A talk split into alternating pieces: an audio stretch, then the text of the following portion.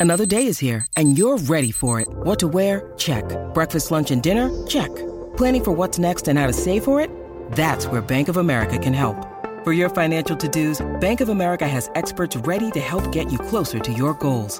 Get started at one of our local financial centers or 24-7 in our mobile banking app.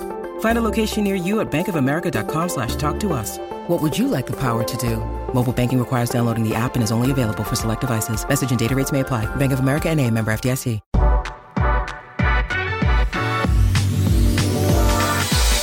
Today's episode of the Nick Bob Podcast is brought to you by Pella Windows and Doors. When it's time to get some new windows or a new door, you gotta go with Pella. Why? Well, first of all, because they can provide window and door solutions to any home, and the people are great. Steve and Vince and Clint and Brian, the whole gang, everybody there's fantastic. And you know what? You're gonna be with Pella the entire time. I had no idea this was the the scenario and the situation, but I didn't know when you work with some other window companies, I won't name names, but all of a sudden questions pop up like, well, who's installing that? No, you got to call that guy. Who's going to pre finish it? No, no, no, you got to call that guy. Before you know it, you're working with like four or five different people. Ugh, you want the convenience and simplicity of working with one company, not three or four. That's Pella. Check them out on the web, PellaOmaha.com. That's PellaOmaha.com.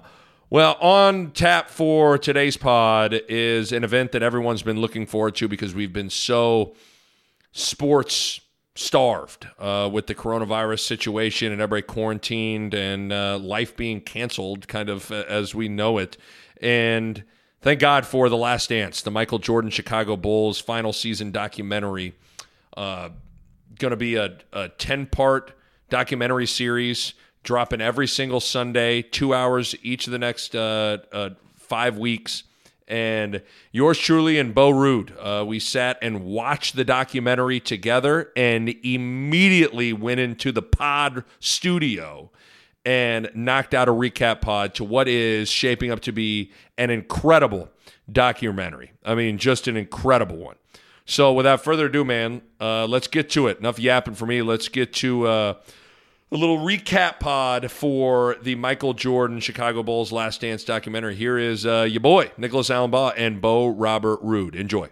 All right. I don't even know where to begin. Nick Bob, Bo Ruud. We just finished the first night of the Last Dance Michael Jordan documentary. So part one and part two are in the books. And we watched it together. It was hard you can tell there are numerous times I wanted like I wanted to hit pause and like almost recap a sec like anytime they went to commercial, you and I really had to fight the temptation to talk. I think we had to fight the temptation to grab a basketball and you know go dunk go dunk on the mini hoop. What did I tell you? I, when we stood up and it was over, I said, I just want to go compete with Michael Jordan. That's all I want to do. Uh, man, I guess you know, you go into this thing and you wonder, okay, what's the structure going to be like? What's the format? How are they going to do this? I think the first thing that jumps out at me is just the unfathomable nature of how here's a team. This is the Chicago Bulls you know, they have five championships, and just the fact that it was understood that this shit is over. Like this is it. Phil is done after this year. It, it's it's unbelievable to even though we all kind of knew it going in, just to see it all really happen. They're getting rings, all that stuff. And just the thought that, like, heading into the season, like, think, I want people to really think about that. Like, these guys are, they're the greatest basketball team ever. And yet, it's just, it's, everybody wants it. Like, everybody is ready to be like, yep, this is, it's done. It's over. Yeah, that, it was almost, I could feel us both, you know, we were trying not to talk to each other, but I could feel us both just being frustrated that like looking back on it, you know, that was some of the stuff that we didn't remember as well. Uh, I think being, you know, young, we were probably you know, teenagers at the time, mm-hmm. but we, you know, we, we loved watching the Bulls, but to hear sort of the beginnings of the, the management, like voluntarily wanting to potentially get rid of, you know, the coach, Scottie, and rebuild the team and like it, it's almost unfathomable like how that can happen. Yeah, I, I just don't. You're winning. You know, Jordan had that You have- line. It was like you're you're is like until we have the right to defend our title until we lose. Like when we lose, then yeah, then you can talk about rebuilding. Like it's just it's it's crazy to me to think that that team, that management, it, really Jerry Krause. Yeah. And and the one thing the documentary is doing a nice job of is there are two two things that are getting laid out. There is, you know, we're we're picking things up in the 97 98 season and they're flashing back with these flashbacks to understand how Michael Jordan became Michael Jordan. But the other in the midst of that, the thing they're doing a nice job of is explaining how the how the deterioration and all the issues manifested themselves over the course of a decade Yeah. between Jordan and Krause and then ultimately Pippen and Jerry Krause.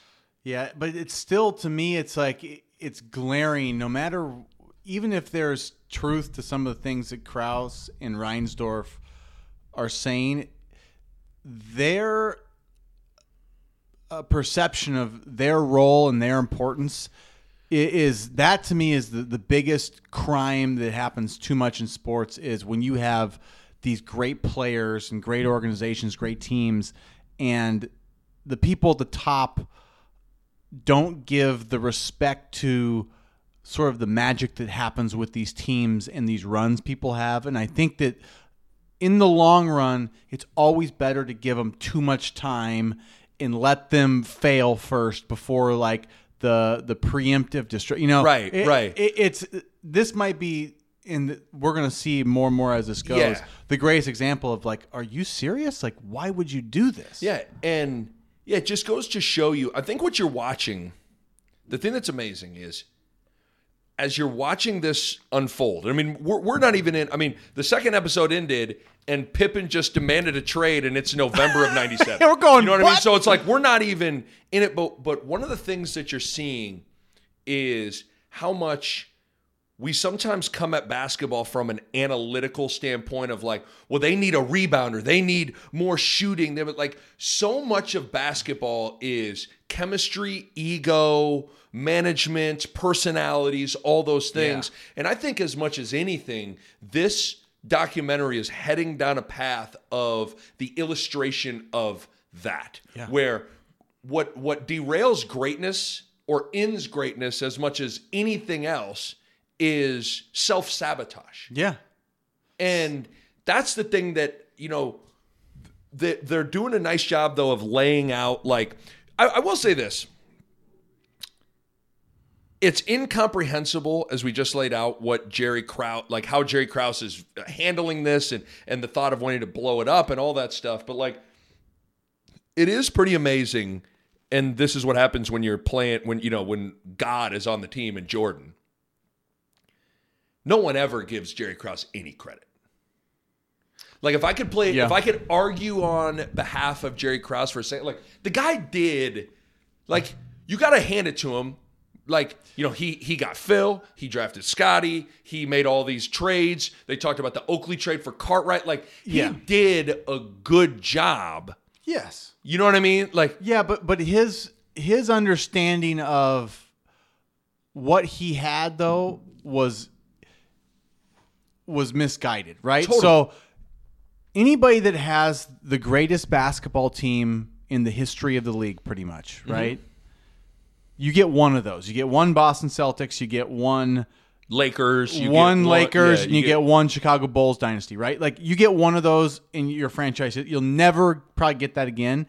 And so I think you you sacrifice everything to keep that alive, even if it's one more year, always trying to get one more year. You always do that because the the idea of rebuilding you, like I think that's that's like fool's gold, right? Like Yeah. that doesn't you'll never get that again. You'll Right. never have Michael Jordan again. You'll never have all those pieces that together were magic. You never get that again no matter how much you rebuild, like it won't be that. So like you you expend everything to keep what that you what you have, and I think there's too much. Like, and this is proving it too many times where these these people who are general managers and owners that they they just don't understand that that's once in a lifetime. Right. I'm not. Let me let me restate. I'm not defending what Krause did.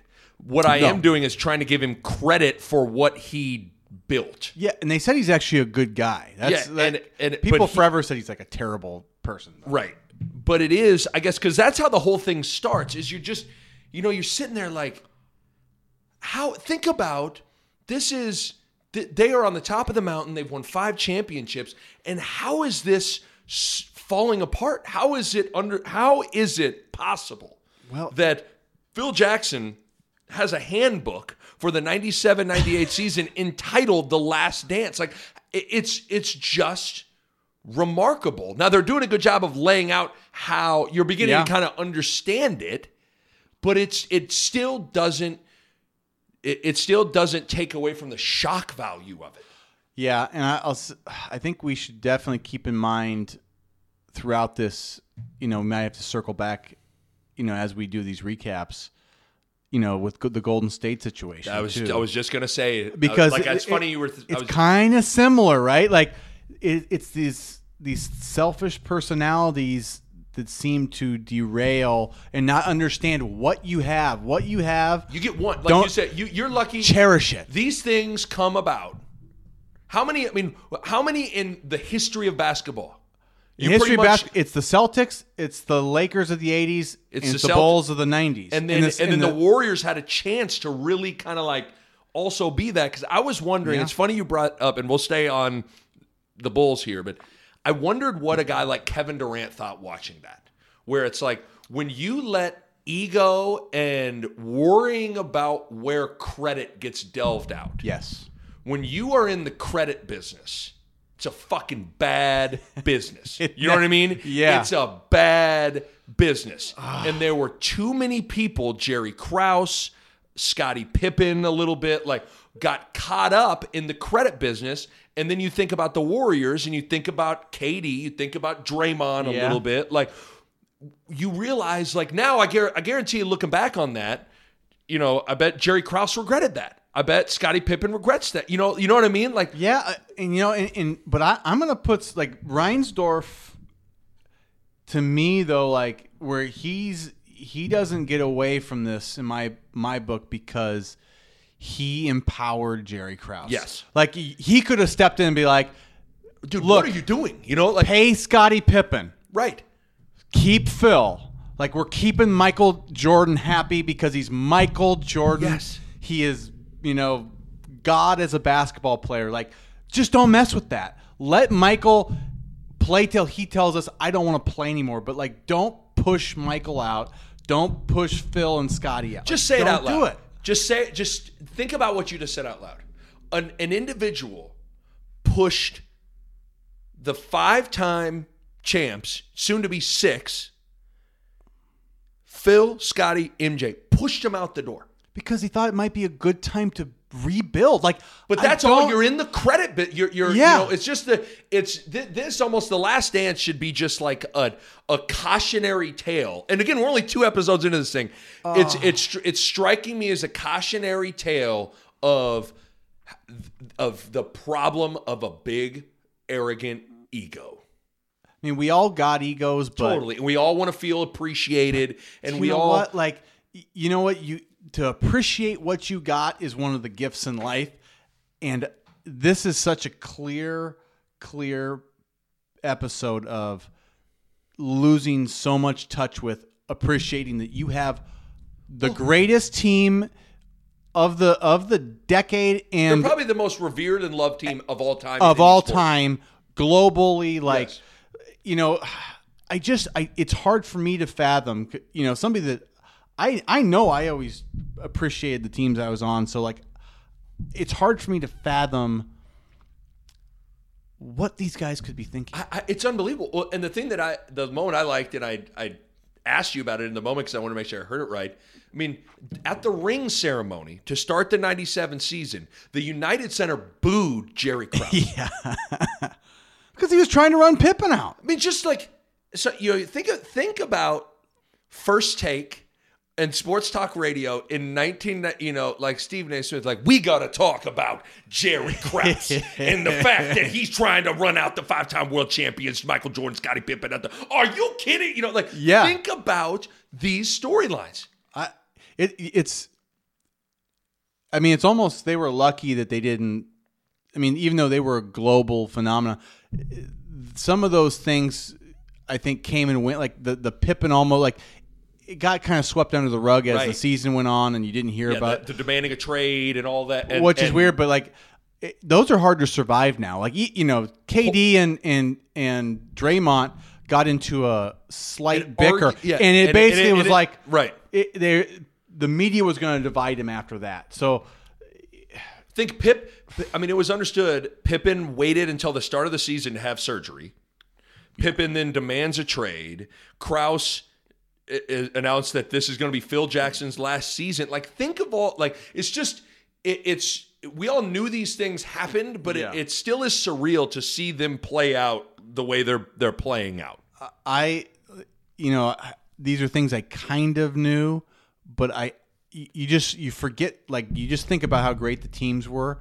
So the, the that was maybe the most glaring takeaway from the, the First first, two. two. was just, oh my god, they were trying to end it. Like management was trying to run these guys out. Like w- even that, like even having that on the table, that was the takeaway for me. Was I, I just I can't believe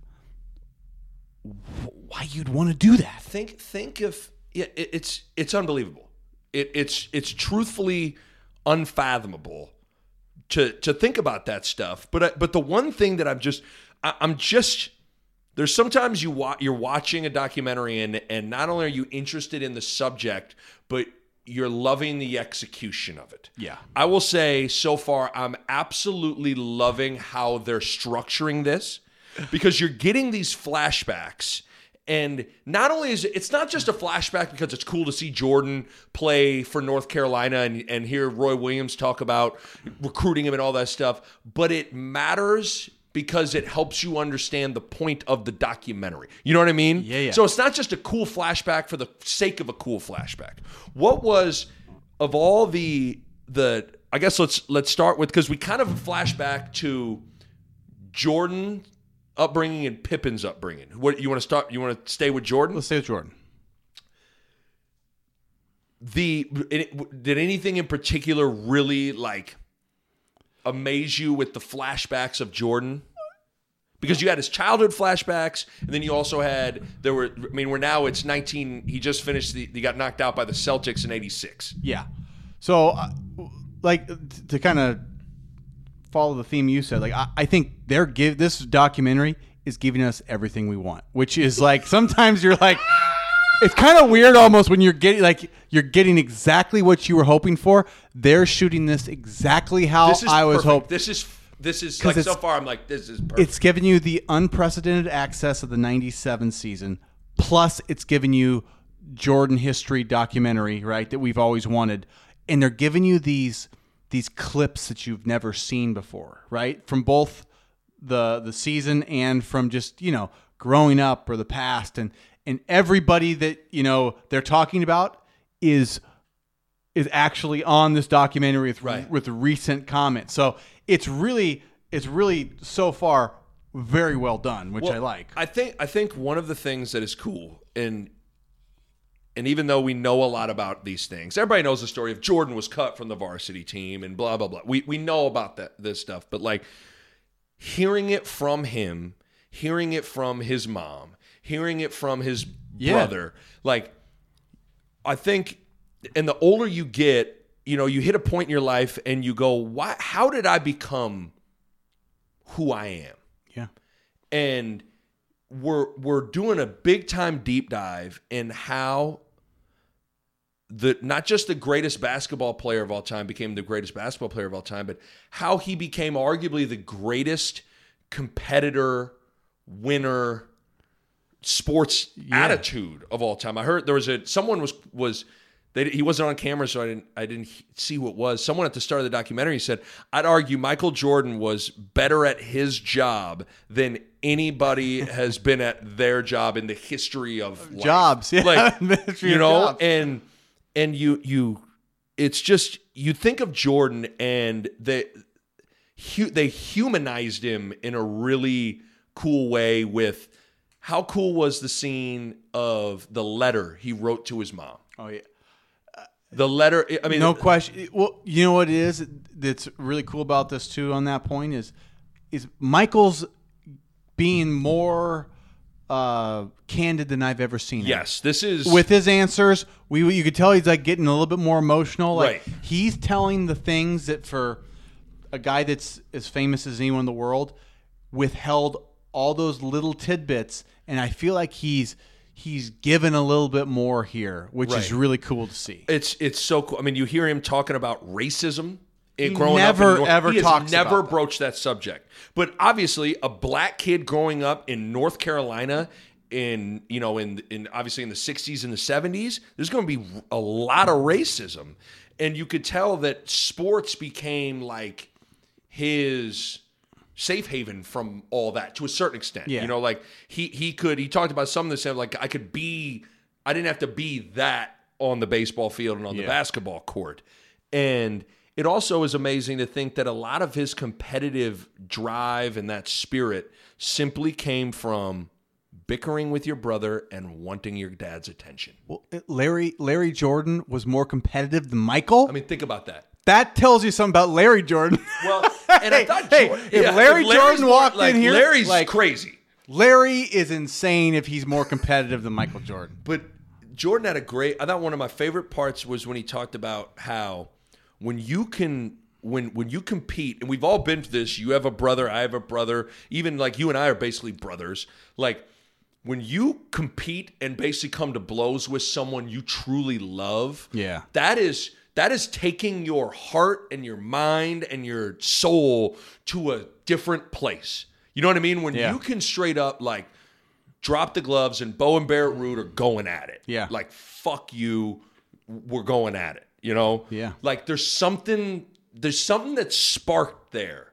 I'm not advocating all brothers go compete against each other and kill each other, but like at the same time, like Hey, I I relate to it. I'm I'm a little brother. You're a little brother, and growing up for us, I mean, it was every time we competed, it was do or die. And so, like when I see that with Mike, and you know him saying that, you know, to just get his dad to to want to like you know look at him instead of like his brother getting to work with his dad in the garage like that was his life's goal like But I, but I think that's, That's- the cool part it's about crazy. this. This is Michael Jordan, who, in our mind, is like he's a fictional character.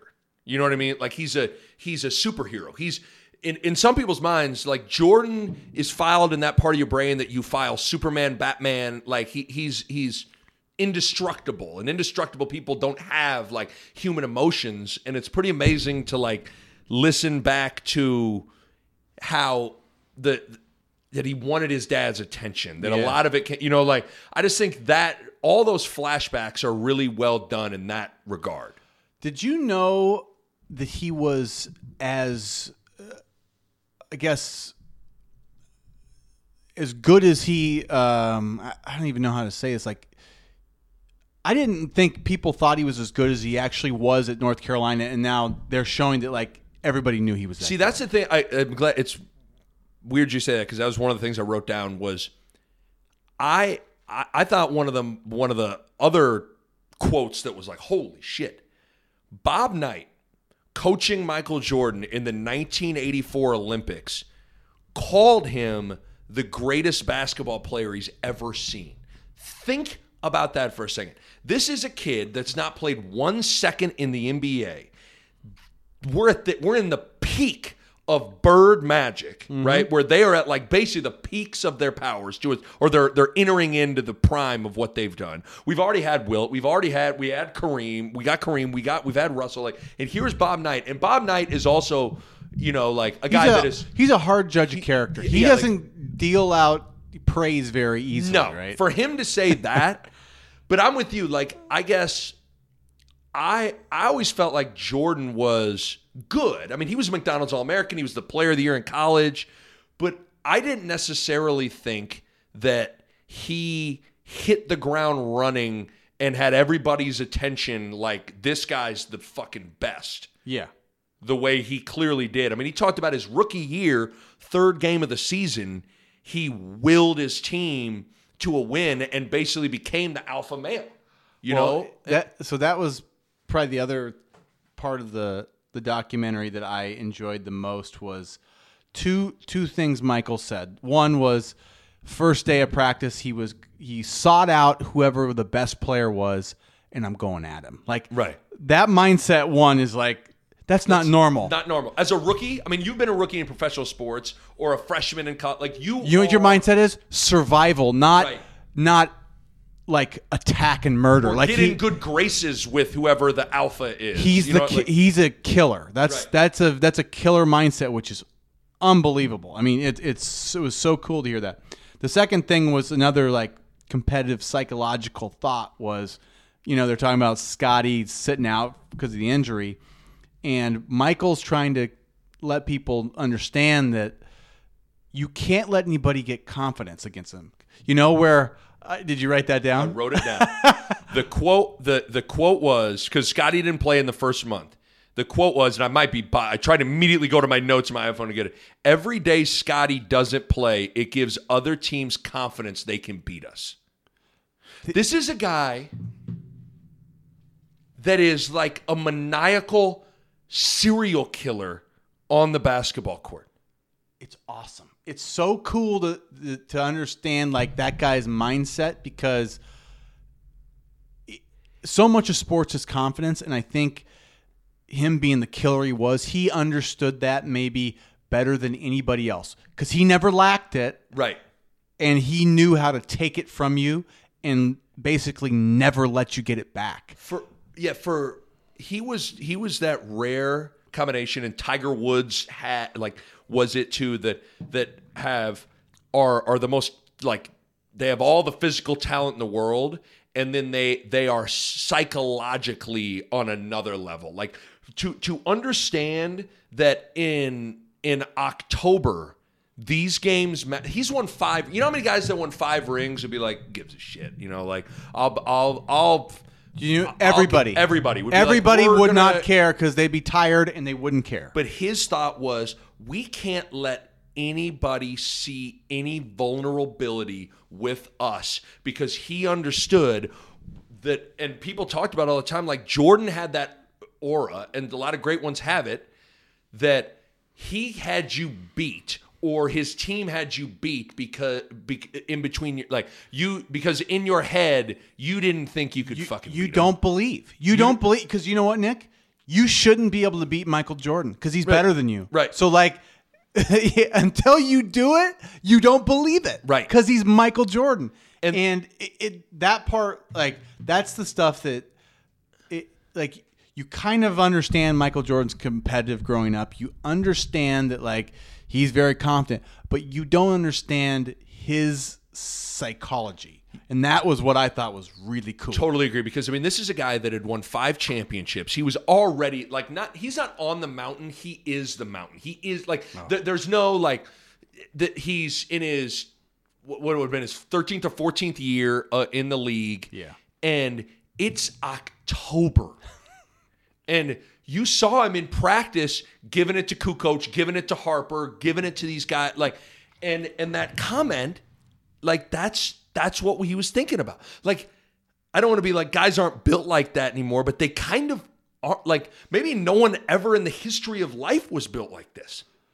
It's it's hard. To be that driven, Well, it's it's it's such a rare combination. You know, Bob Knight said it in that quote. He says he's the most skilled, uh, he's the most athletic, and he's the most competitive. Right? He's Right. the best I've ever seen. So like, you kind of have to be a lot of those to to get to that level of confidence. I think you have to have most like you can't be that confident if you don't have most of those things, right? Like Right. a lot of people are just confident, but like, hey, I now I got to guard all my defense. Like he had it all, everything. right? Hey guys, quick break. Talk to you about Pella windows and doors, and you know, putting in some some new windows or a new door. It can be really exciting, but it can be a little intimidating because sometimes you don't even know where to begin. Well, let me help you out. First of all, you got to go with Pella, and when you go with Pella, there are a couple of options you can go to get things started. First of all, you can f- schedule a free in home consultation. That's right, free. You're going to get a Pella expert to take a look at your home and talk to you, and they're going to be able to get a Phil Jackson esque game plan for you that fits your budget, your home, your wants, and your needs. That's one option. Another option, get out to the showroom. And the showroom's really cool, man. They can uh, show you all the different window and door solutions they got. Sometimes it helps to actually see the window, see the door, open it, close it to get a better feel of exactly what you are putting into your home. Showroom is also a great place to start. In any direction you go, just know Pella is going to take great care of you, and they got a variety of products and can 100% provide window and door solutions to any home and you're going to be working with great people the entire time. Give me a call 402 493 1350. That's 493 1350, or check them out online at PellaOmaha.com. Back to yours truly and Bo Robert Ruud recapping the Last Dance Michael Jordan documentary. The other thing that I, that, and we'll get to Scottie here in a second, but the other thing that I thought is jumping out at me is the importance of Phil. Of Phil, like, and we knew about this. He's a Zen master and all this stuff, but like the ability to, uh, to, you know, he didn't have to worry about Michael staying locked in, but like the ability to reframe and refocus and recalibrate, not rest on what you've done. You know, like that stuff. That's how. That's how the teams that win win again. Yeah. Like you have to have a leader that understands the importance of that. And then I think he also clearly had, and, and I think Paxson said it, Kerr said it, like that Phil's ability to manage all these personalities and manage all this drama, manage the spotlight, manage all that stuff. Like we talk about Jordan and the players being able to handle. It's a lot for Phil to fucking handle too. And Phil's doing it. I was just that was something the other, another thing that kind of jumped at me. Yeah. Yeah, it's uh Phil Phil was the perfect personality type cuz he's so I mean laid back's not maybe the right word, but it's just he's so thoughtful almost right. that like he he's not an overreactor and for that type of you know personality groups you got to have somebody that almost reins it in not you know and, amps it up. The the other thing too, talking about the the flashbacks, how the the mistrust and uh, not being on the same page between Krause and Jordan happened right after his foot injury. So we're talking that was his second year in the league. Yeah. He hurts his foot. He rehabs against the teams. I mean, I think he went to back to North Carolina and played without them knowing and all that stuff.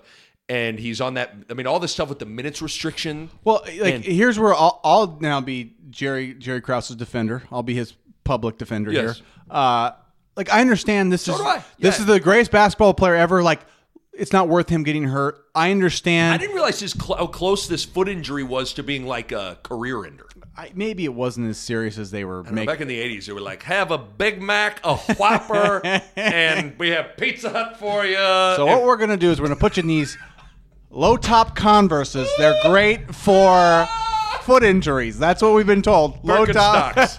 Jordan, I want you to wear Birkenstocks. Low top Converse with a real hard box. Those are how we solve the foot injuries. Oh, so medicine is was not near as good as but, it was. But. Okay, so we'll defend Jerry, but he, here's the, here's where Jerry again. It's an ego thing where if he's telling the coach if Jordan plays one second over, 14. and there's 30 seconds in the game, so if the coach feels like he can't put his best player in for another 30 seconds after he just played seven minutes, it's like, look, like now you're just now being, it's being ridiculous. You are the problem now, Jerry. Like he's making himself the issue, which is like that to me tells me that like that guy is putting himself over right. like the bigger picture. Well, yeah. Th- think about. I mean, just think about like I'm just trying to think of what an analogy would be. You know, think if the Dallas Mavericks are trying to make the playoffs, and they have 13 seconds left, 14 seconds left, or whatever, and they don't put Luka Doncic in the game where they're trying. You know what I mean? Like that's what this was. It's like just this one is, of those like it, like say it's a that's a personality issue created by management that didn't need to happen. Right. Like you got to be able to trust your coach to be like, look, I'm not going to play him more than 14 minutes unless this crazy situation happens and like Jordan went off, he's shooting like crazy, and there's 30 seconds left. Play him 30 seconds. Yes. And but but I guess what like he's a guy Jordan obviously the only thing he cares about is winning and th- that was where you have a guy in manage I think that's where some of the the the animosity was built where it's like he made Yeah. at that point he was like I don't get it like I'm uh, like we got to win. But all that set up what was pretty cool to to flash back to his very first playoff experience goes for 49 on the 86 Celtics. The 86 Celtics are Maybe the best team in the 80s. yes, and I like to me like I you, you probably say what was Magic's best team was 87 probably. Yeah. To me the and you take your pick like I think 96 Bulls are the best to me.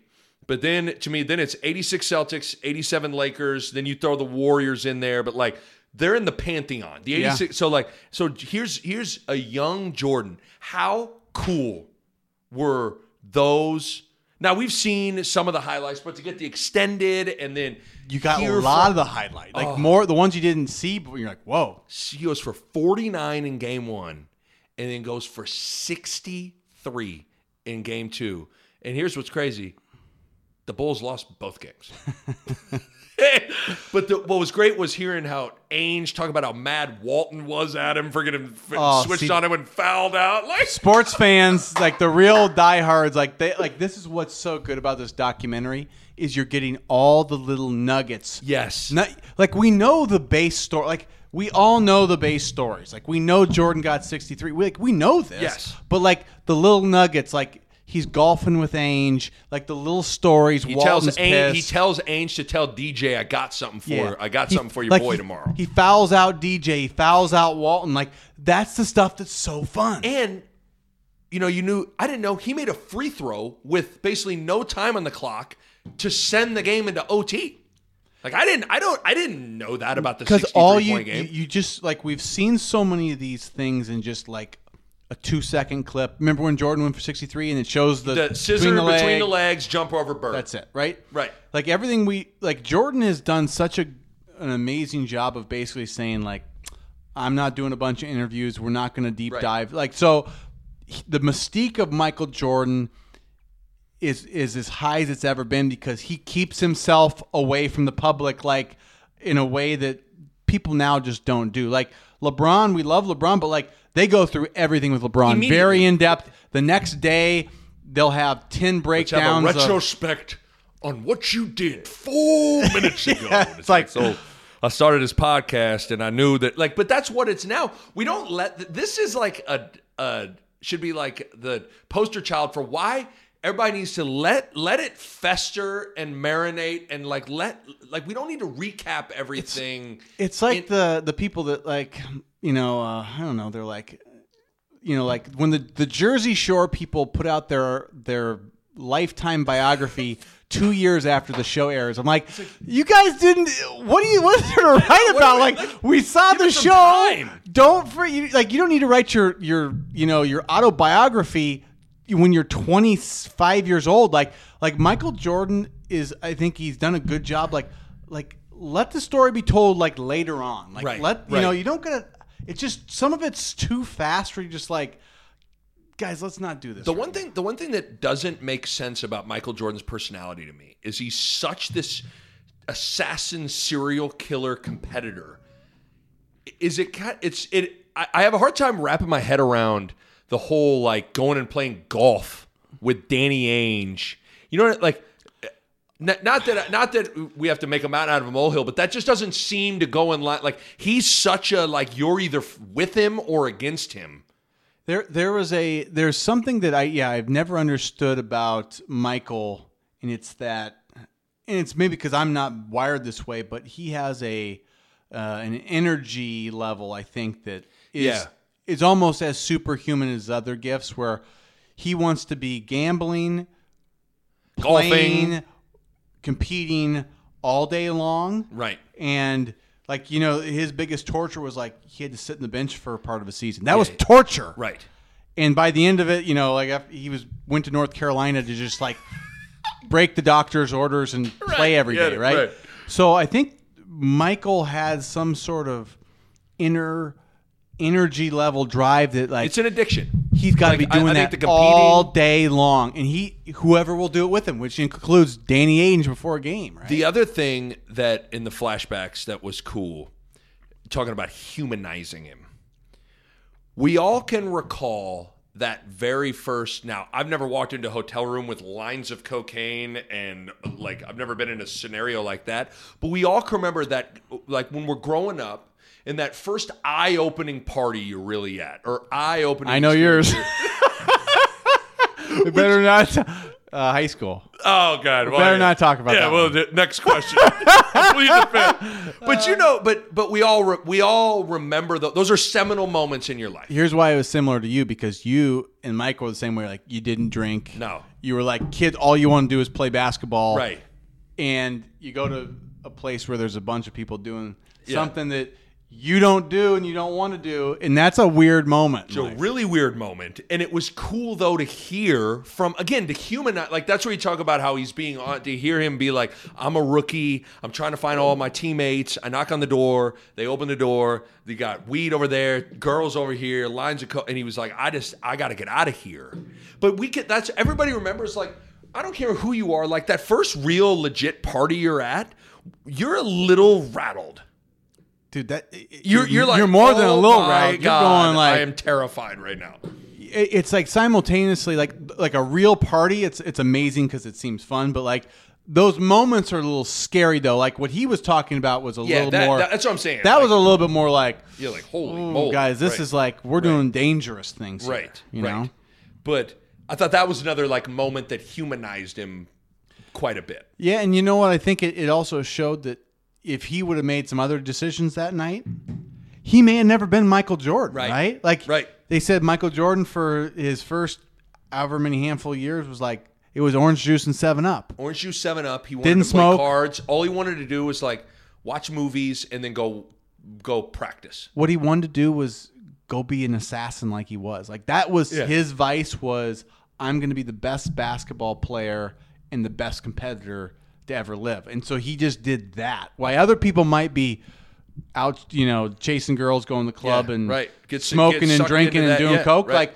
when you get a whole bunch of money, people do that. Right, and he stayed He laser did the focused. So the guy with the most talent, with the most competitive drive, chose to do things that only accentuated that Yeah, and didn't take away from it by Uh, you're right. distracting him. So Right. that was a little bit of an eye opener to me. I was like, oh, Right. Michael had a choice there in '84, and it set him down the path to being the Michael Jordan we know. I will say, and I'm kind of out on comparing eras of like players because it's just it's it's so hard to do. But like all his old highlights still hold up. You know, you know, a certain guy like they, you'll watch like an old like here's you know here's Cousy. Bart, Bart Starr. Boy, did he throw a laser in there? Bart's like, "Ah," Yeah. you know, but and there's some highlights that you're like, "Geez," you know, like that. that what you're about to watch is the best you run in 1954. Yeah, when like- you but he zigs and zags, and there he goes, and nobody's near him. Bobby put down his Coca Cola and his cigar, and he went out there and he rushed for 42 yards. You know, but all of his highlights, this dude is is explosive and graceful, and he had something to him, like the whole like. Air Jordan fly like he was one of the only athletes to me that ever truthfully like so, when he was in the air he he defied gravity Levitate's the right word. He Like, it- levitated. it's it's unbelievable. He was just graceful through the air and the cradle dunks and all that stuff. It was great. that, that's like the artistic stuff, though. You know, he was doing that cradle like, you know, in college. he, he was doing it in games, but like it was the body movement was like a work of art. Like it Oh. was like, Right. you know, it's that's the stuff you just go. He was was- born to do that. You you were put on earth to do it. Okay, we haven't even talked about Pippen. and then we'll wrap this up. So we're about 40 minutes in. We don't want to like sit here. We could be here till two o'clock in the morning if we wanted to. I mean, the Scottie Pippen story. I mean, because you can't tell, and I'm glad that people like you can't tell the Jordan story without Pippen. Like they are linked, and Jordan said as much. I didn't realize because when you're, you, I mean, we were teenagers when all this stuff was going on, and one thing you don't care about is like salaries. Not when you're a teenager. When no. you're a teenager, you're just like, I mean, you, you like who you like. yeah, and and you're like that guy's good, so that's all that matters. I had no idea how criminally underpaid Scottie Pippen was. He was the 122nd highest paid player in the league, and He was a top five player in the NBA. yes, and they had one champion. I mean, at the, and he signed a seven-year, 18 million dollar deal in 1991. He must have signed it right before they won their titles, and then just And the cool part though was like when you get into when you got into Scottie's background, you can understand why he and he said like you know 12 he was one of 12 kids. His dad had a stroke and was in a wheelchair. His second oldest brother had a weird accident wrestling at school and was paralyzed. And so he's so I mean they're dirt poor from Arkansas and all of a sudden you're someone slides over a piece of paper and all I mean all you're thinking about is 18 million dollars and my family's good? Forever. Yeah. you it helped me understand how in the moment you know even I think Jerry Reinsdorf was telling him like you shouldn't sign this. This isn't good for you. But like you have to understand where he was coming from. 18 million dollars and a chance to just make it so my family's good? That's like you can understand that. Yeah, I, I think there there is something in uh, in sports and uh in managing that where it, you know someone should have you him. can't like you can't be it just doesn't work in a it's it's too much testosterone it's too much hierarchy alpha dog stuff where you can't have the second best player making more than the best player right in the same way if you're the second best player which Scottie was not just on the team but like he's in the top five in the league Right. and he's got four or five other guys on his team, Right. Like Steve Kerr might be making more money than Scottie Pippen. Right. He was the like, sixth. They said he was the sixth highest paid player in the Bulls. Yeah, so that doesn't work in a team environment where it's like it's cutthroat level, like elite, you know, alpha dogs going at it. Like, yeah, Michael's the the alpha dog, Right. But like Scottie's the the beta, like, and that means Scottie needs to be number two paid, it, or otherwise it gets it just it's just human nature, right? And, and the hard part too is then because then obviously he signs the seven-year, eighteen million dollar deal, which makes him criminally underpaid for that long time. He can't renegotiate. They win all these titles, and the there you can. You know, you, you know, there's old saying like, "Don't don't just tell me you love me, show me you love me." Well, Krause didn't do either. He didn't show him he loved him with the contract or renegotiating, and he didn't tell him either by putting him on the trade block, Yeah. by all you know, like making him feel so not only you feel some type of way because you're so underpaid and and whether you like it or not, that's a window into how someone views you and appreciates you. and then they're not then they're not even then they're putting you in trade rumors and all that stuff. Like Yeah, I, here here's what like I'll come like I'll I'll take Kobe Bryant's situation versus Scottie Pippen's, right? I mean, obviously Kobe was the face of the franchise, but Kobe was way past his prime and the Lakers gave him you know, 2 years for like 40 some million. It was a bad contract for the Lakers, but the Lakers felt that they owed Kobe Bryant that, which you know what?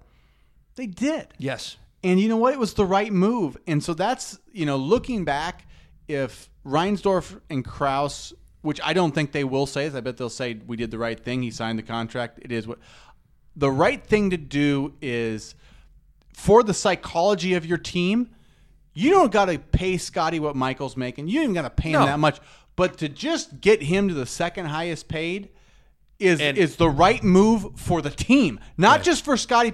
That's the right move for the team. Agree. And Scottie Pippen, and you know what it does? It keeps the the dynasty going. Is until it piddles out. Maybe they never win again, but that to me, in the long run, is the right thing to do for everybody, Yes. including Krause and Reinsdorf. Because you know what? I don't care what it is. That team will make your organization so much money Yes. just by being itself. The Bulls brand still has cachet because of Michael Jordan and Scottie Pippen. I, I, I, And I it's 2020. You can't tell me It's- they're going to make less money if Scottie Pippen makes four million dollars more a year. Right. You can't tell me that because I won't believe you. Right. Because they went they went to Paris and people are wetting themselves Seeing- to see the Bulls. Like Right. that was the impact the '90s Bulls were at. Like it, they were they were the Beatles. They were they were to that level. Like you don't tell the Beatles. I think you guys we're gonna rebuild the band. Like we're gonna just hope McCartney comes back, and we're gonna just let everybody else walk. We're gonna trade Lennon because we can get good value for him. Ringo. And you know Ringo, what? we're done with you. Ringo doesn't even matter, and Harrison, like you know, he's the Phil Jackson of this bunch, and it's like, uh, no, we just don't get along. think about that. I don't get along with Harrison, so he's out. Like, Yeah, what are you talking about? Right. Like I what? What are you talking about, Krause? I, I don't. I don't. I. It's it's truthfully unbelievable, but that you can see all. One of the things that they're they're laying it out of where these seeds have been planted along the way to help you better understand how unbelievable it is that at the beginning of the 1997 season, everyone knew that the Chicago Bulls were going to play their final season with that group. It's unbelievable. It It is. It's it's truthfully unbelievable. I mean, anything else where I mean, with I mean the Pippen story. I mean, it's cool to. I mean, his story's unbelievable. I mean, to get, to be a team manager, beg to be on scholarship, grow from Six one. six one to to six seven, and all like it's it's see that I didn't even know how good Scottie was in college. Like to see the to see the clips and to hear people like Scottie Pippen was the deal. Like Right. I didn't think about that with Scottie. I Oh, thought yeah. he was very like underdeveloped, Right. coming out of college. But Well, I because I, I I did make the comment to you during like I don't I mean to me I was like how could you have had you got a six seven athletic guy why would you not have him at least be on the team Yeah, but then then they explained that he grew and you're like okay now now it makes sense but man all I know we're at about 48 minutes so we'll we'll wrap it up but I am I tell you what, I today was a special day because in the context of all this coronavirus, quarantine, no sports, no nothing. One of the things that I, I was thinking about this, one of the things that I miss, you know, if you're like, what do you miss about life? As we knew it, like I would, I, one of the things I miss is is having something to look forward to. You know, a trip. Uh, hey, I'm going to dinner with Bo on Friday, or I'm doing, you know, just these things that you take for granted to have look looking forward to. Today, I hopped out of bed more fired up because I had this to look forward to, this documentary. And even as I was eating dinner, it had like a, it, I might be, I mean, this shows how much we're starving. It had like a, almost like, dude, the Super Bowl starts in two hours. I was more excited for this than I was the Super Bowl this year. And I'm not even kidding you.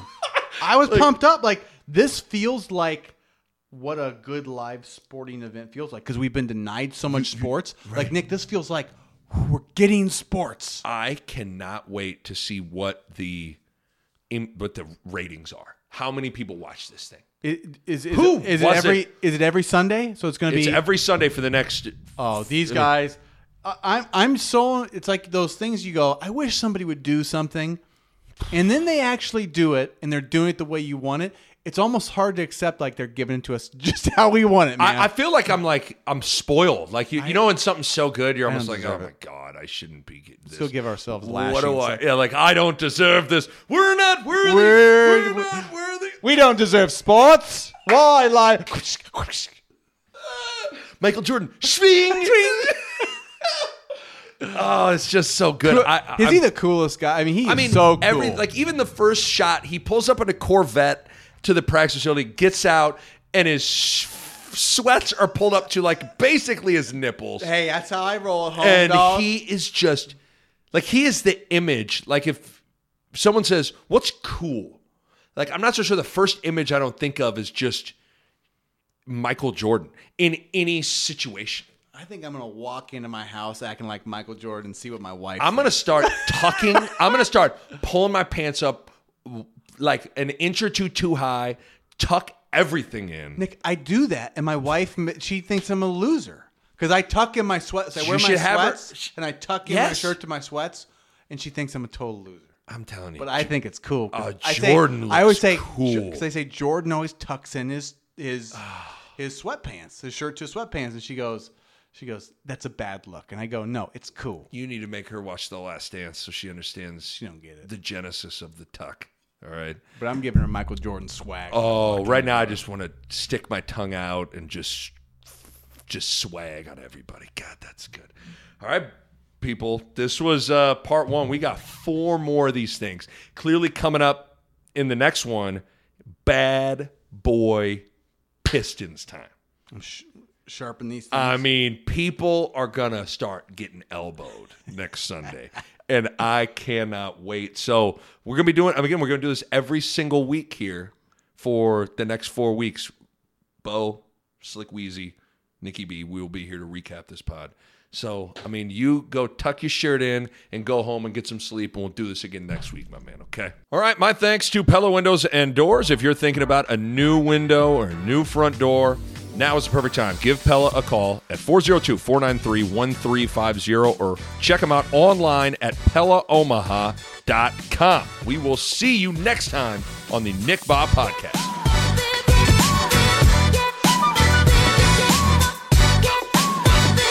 a Parkville Media Production.